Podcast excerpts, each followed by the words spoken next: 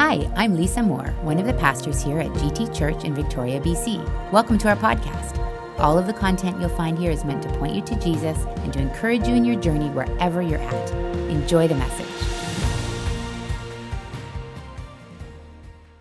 Hi, GT family. It is so good to be back with you. Ah, I'm just so glad that we can share this time together. Um, I have been off for a long time, for three months. Um, uh, I, I, spent a sabbatical time away, and uh, it's been so good. I was resting, I was learning, I was reflecting, refueling. Uh, and the reason why is because we need times like that to pull away and to rest so that we can step into what's next. So I'm ready. I'm ready for this next season. I'm ready as we begin to rebuild church and all that we're doing um, boy, I did exactly what I needed to do. And so I want to thank the leadership team for their foresight and allowing me the opportunity to go. And um, I, I want to thank the, the staff for carrying the weight in my absence. And I'm just back and excited and glad to be with you today. So uh, I want to just jump into the message. My message is a simple message today, and the title of it is Being with Jesus being with Jesus. So I had many adventures on Vancouver Island um, on my time off. Uh, boy, I went to some beautiful places I'd never been before. Made it all the way to the northern tip of our island. Saw many communities. Um, connected with, with uh, many family members, had good, rich moments with my family. But most of all, I got to enjoy my God. You see, when, when you do this, when you do church full time, it's so easy for your connection to Jesus to be rooted in church life, in busy effort, in organizational needs, in board meetings and staff development, and so on. But I've had a very unique three months. There was no platform, there was no meetings to lead, no sermons to preach, no counseling sessions. All of my doing for God stopped. And I was left with these wide open spaces to simply be with God. And that focus, that pursuit, has really changed me for the good. And, and so, if, if I was going to share my story with you today, the story is one of being refreshed, of being renewed, of being inspired by being with Jesus. I want to explain it this way to you. You see, I am not a strong swimmer. In fact, if you've spent much time around Lisa, my amazing wife, she loves to tell stories about how bad I am at swimming. And in fact, she would never look to me to save her life if we were swimming. I actually sink really well, and I could never float, even if my life depended upon it. And, and I don't know if that's just my bone density or the length of my legs or the, the lack of experience or whatever, but I grew up in the desert um, in Arizona, and there's no water, there's no rivers, there's no lakes, just a whole lot of heat and dirt. And when I was about 12 years old, it seemed like my friend group suddenly got interested in the swimming pool. And um, I had a few uh, friends who had friends who had swimming pools, but it was the public swimming pool that captured the attention of my friends. And so they started going, and the invitations started to come to me. The truth is, I couldn't even swim. I'm 12 years old, I can't swim at all. So the invitations come, and at first I just declined out of embarrassment. But then the summer heat got the better of me, and I said, okay, I'm going to come. Let's go. One hot summer day, I accepted the invitation to go swimming. Or actually, in my case, it was just to wade in the water. And uh, I stayed in the shallows the whole time while my friends ventured out into the deeper waters. And I wanted to go out with them, but I was only comfortable in the shallow water. And this picture really tells the story of what so many of us experience in our walk with Jesus. We simply haven't gone with Jesus into the depths of his presence. We've remained in shallow places. We've remained where we have felt like we could have one foot on the shore and one foot in the water because that has felt most comfortable to us. But here's the thing you are called by Jesus into those deeper waters. He wants you to experience His presence and His companionship on a much deeper level. He wants to teach you how to swim. I actually remember when I was first learning to swim, went with a friend to um, a friend's house who had a swimming pool, and I'm clinging to the wall as we go out into the deeper water. They're, you know, they're swimming, enjoying themselves, and I'm stuck hanging onto the wall, but I'm there. I'm in the deeper water. And then I got to this point where I felt confidence enough to kind of let go of the wall and, and try to tread water for a little bit and then grab back on. And then after a while, I figured out I could push off of the wall and make it across to the other side and grab onto the wall. It's a pathetic sight if you really think about it. But eventually, I just said, I've got to learn to swim. And I began to grow in my confidence, in my ability to feel my body in the water, to sense enough buoyancy to keep my head above the water. And, and I began to tread water. I began to swim when I pushed off from the wall, swim across to the other side. And, and slowly I began to learn how to swim. And now, although not a great swimmer, I've got a lot more to learn. I can do it, and I enjoy it, and it's fun with the family, and so on. And I just think that there's a picture here for you that there is so much that's waiting for you in the depths of Jesus' presence, in being with Him.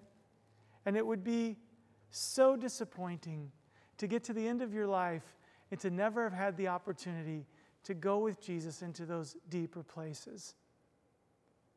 My sermon is about being with Jesus. If by the end of it you feel inspired to press in, or if, if you will, push off, from the wall and swim a little bit in that deep water, then I'll feel that I've done my job. The truth is, this is the kind of message that many people would just kind of turn away from. It doesn't have a lot of glamorous um, fanfare in it. It's not, um, it's not uh, dramatic, but it's deep. It's real. It's true being with Jesus changes your life. I want to take you now to the text that I want to use for this message. And um, I'm going to be building off of this message for next week. So make sure you, you jump back in with us then. But I want to look at Mark chapter 3, uh, verses 13 to 15. They're going to come up here on the screen, and we're going to look together at it. Um, this is at the beginning of Jesus' ministry, right?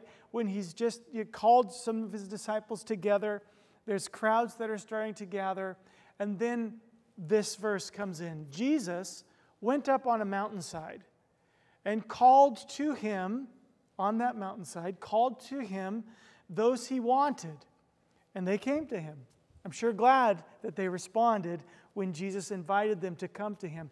And here's what happened when they were there he appointed 12 that they might be with him. First thing they're called to, be with him, and that he might send them out to preach and to have authority to drive out demons. So we, we see three pieces here. Jesus gave the 12 disciples a job description containing three responsibilities. Number one, be with him, be with Jesus. In other words, stay with him at all times, be close to him. Number two, that he might send them out. To be sent out by Jesus. That's the second part of the job description, if you will. And that's to carry to others the message that you will learn from being in relationship with him. And thirdly, to, to understand this authority that he's going to give you, to exercise authority from Jesus, overcoming obstacles with the authority he will give you. So, in order, going and doing are followed by being. Let me say that again. Going and doing are followed by being.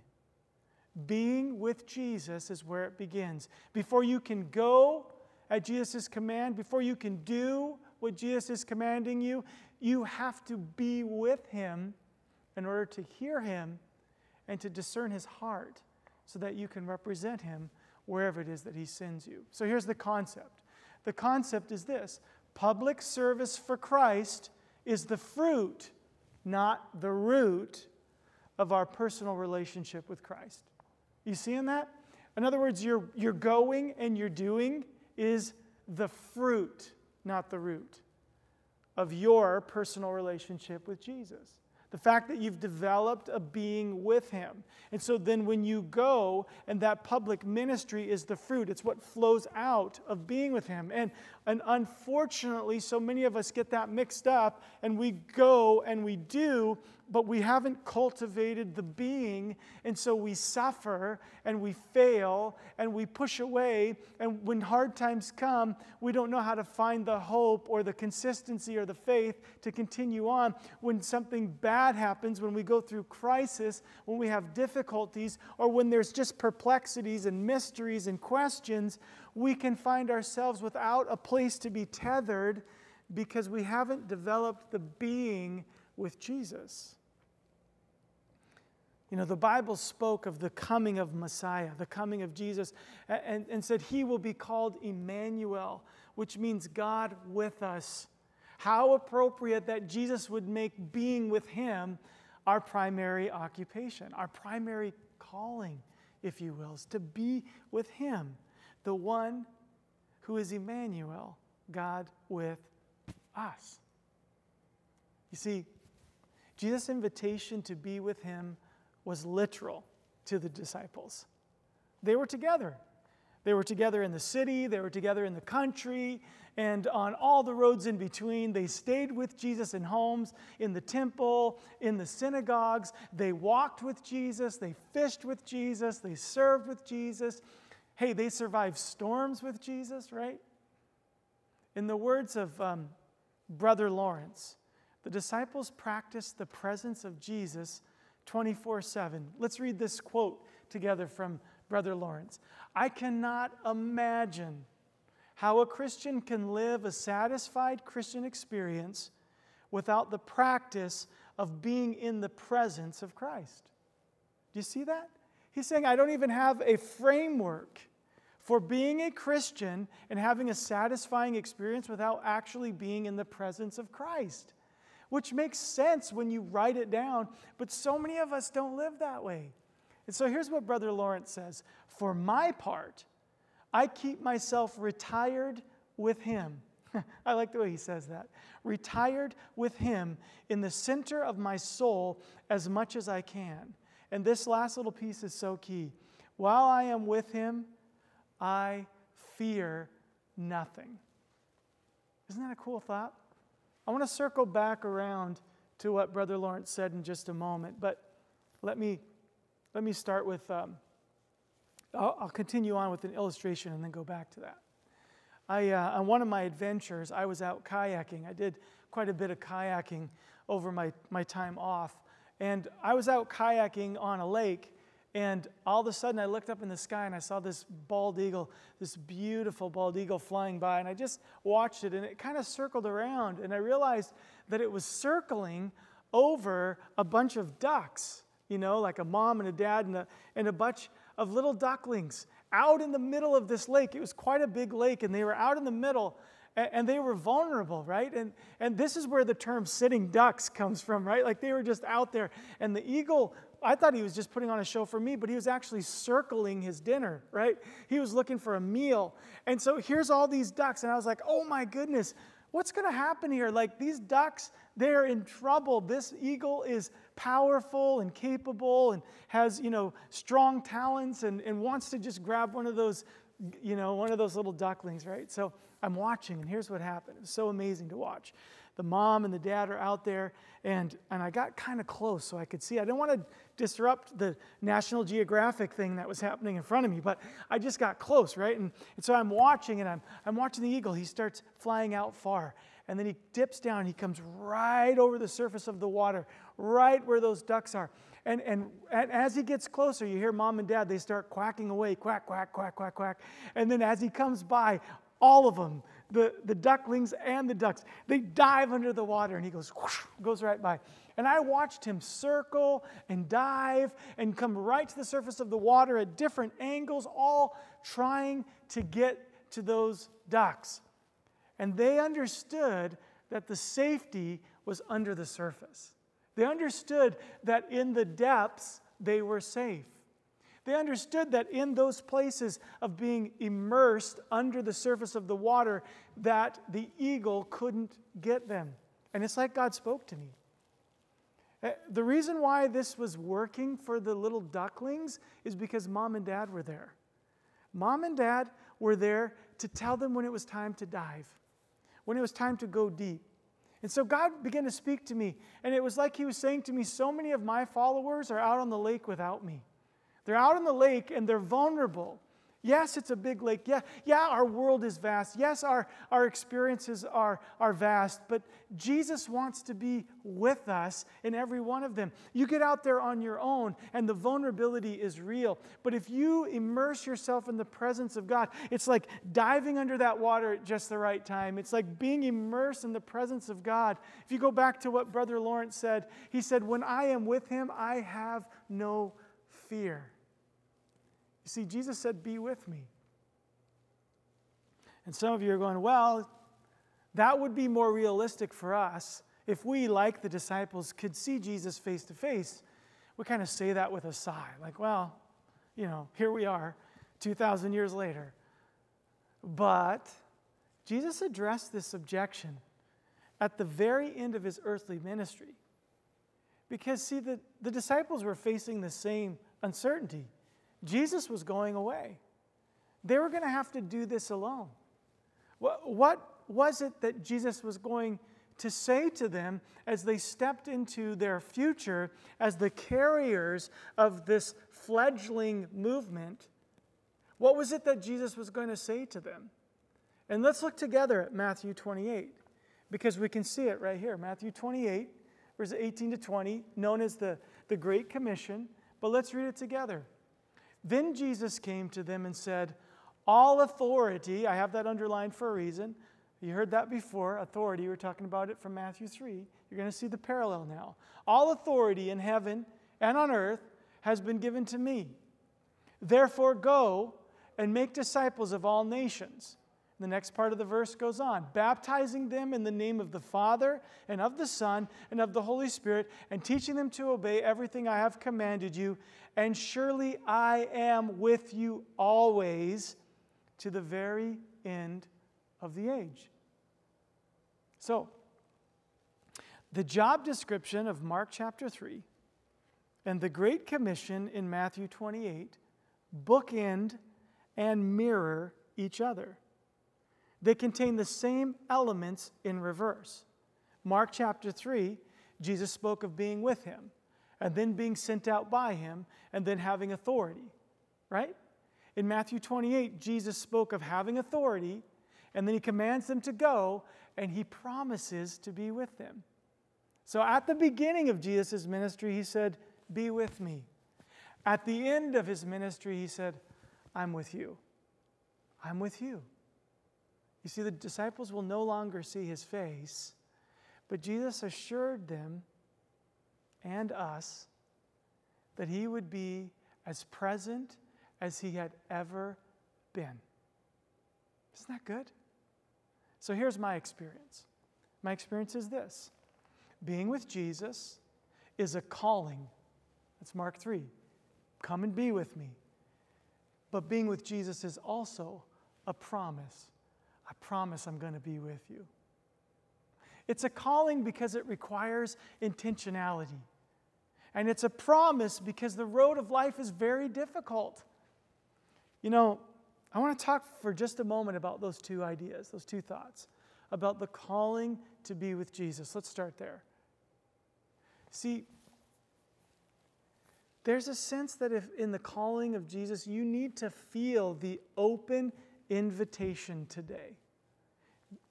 Maybe you're here and you've been listening along with me this day and you've been living your life without the conscious presence of Jesus. It's not that maybe that, that you don't even, you know, that you don't believe in him. Maybe you do believe in him. Maybe you even, you know, have your little uh, devotional times in the morning or reflect with others about Jesus, but you've not been taking seriously the call of Jesus to be with him and to live in the conscious presence of Jesus. And some of you have to confess that you've actually taken the open invitation of Jesus for granted. Your Bible is dusty, your knees are smooth, if you will. Your voice is silent when it comes to worshiping Him. So hear me say it again. You are called to be with Jesus. So steward that invitation well. It's an invitation from the King of Kings. Steward it well. But as I mentioned, being with Jesus is also a promise. And I know there are those watching today, and you feel lost. You feel alone. Maybe you're wounded and the pain is very real today. Maybe you're struggling with loneliness, or, or maybe there's something you're carrying as a heavy burden and you don't know where to lay it down. Let me remind you Jesus promised to be with you, He's there. Turn to Him. Give Him your pain. Share with Him your needs. I, I just feel like I'm on a mission today. Like Jesus sent me to remind you that He has promised to be with you. Receive His promise today, okay? And I also wonder if maybe there's someone watching today that has never taken Jesus up on his invitation to have a personal relationship with him. Maybe today you feel Jesus calling to you and he's inviting you into relationship. Maybe you're ready to say, Jesus, I accept your invitation. I'm ready to orient my life around you. If that's the case, I want to encourage you text life to the number on the screen. Because he who finds Jesus finds life. And so when you text that number, just, just text the word life. Because finding Jesus is finding life. And, and maybe you're watching on church online, and I just want to encourage you click the hand that says, I want to accept Christ. Click that hand. That's your way of responding to the invitation of Jesus today. And so next week, I'm going to talk about how you can orient your life around His presence, how you can build into this idea of being with Him, how you can take that calling seriously, how you can embody that promise for yourself specifically. But I want to, I just want to pray with you now as we close up this time. And I want to start by having you verbalize your intentions. Can I, can I invite you into a time of prayer, a time where you close yourself in with Jesus, maybe even want to close your eyes or extend your hands. Just quiet yourself, maybe with a just with a deep breath. Just quiet yourself before Jesus. Just understand that the Bible so clearly tells us that there is nowhere that we can flee from His presence, that He's always with us, that He is everywhere. So, right where you are right now, Jesus is there. And I just want to encourage you to verbalize your intention. Start by saying, Jesus, I want to be with you. I want to encourage you just in that settled space of quiet before the Lord, conscious of His presence. I want to be with you. I want to be with you today, Jesus. I understand my calling to be with you. I understand the promise that we can be together. Just start by verbalizing my intentions. I want to be with you. Yeah. And let me pray for you, okay? God, I thank you.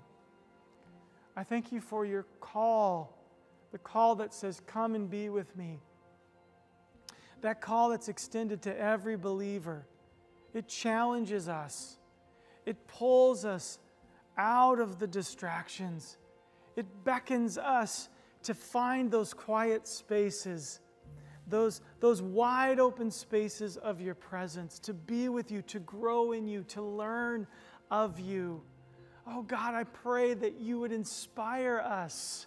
Inspire us with the incredible joy that waits for us in your presence.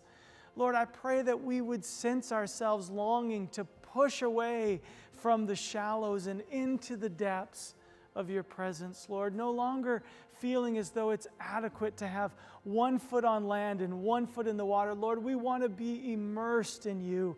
We want to be completely submerged in your presence. Lord, I pray that you would capture us. And even right now, for those that are saying, I want to be with you, Holy Spirit, would you come and visit them? Make the person of Jesus so real to them, Lord. Bridge the distance between where I am and where they are. Bridge that distance and reach right into their lives, I pray, in Jesus' name. Lord, we thank you for your call, and we also thank you for your promise that you will be with us. That promise comforts us. That promise gives us hope. That promise provides healing. And so today we thank you, Lord, that we can say with all of our hearts, we want to be with you. And we can understand that that yearning, that longing is something that you have too. You want to be with us. You want to be our companion in life. You want to walk us through our challenges. We don't have to be alone in the burden, in the problem, in the pain. So come, Lord Jesus. And over the course of this coming week, Lord, would you just remind us that you're near? I pray that you would allow us to be quickened, if you will, reminded in our own spirits about your presence, that we would long for that, and that we would begin to cultivate, and for some of us for the first time, for others of us again, that we would cultivate that joy of being in your presence of being with you. And in that, having such a sense of fulfillment that we are exactly where you have called us to be and exactly where you have promised to meet us. In Jesus' name, amen.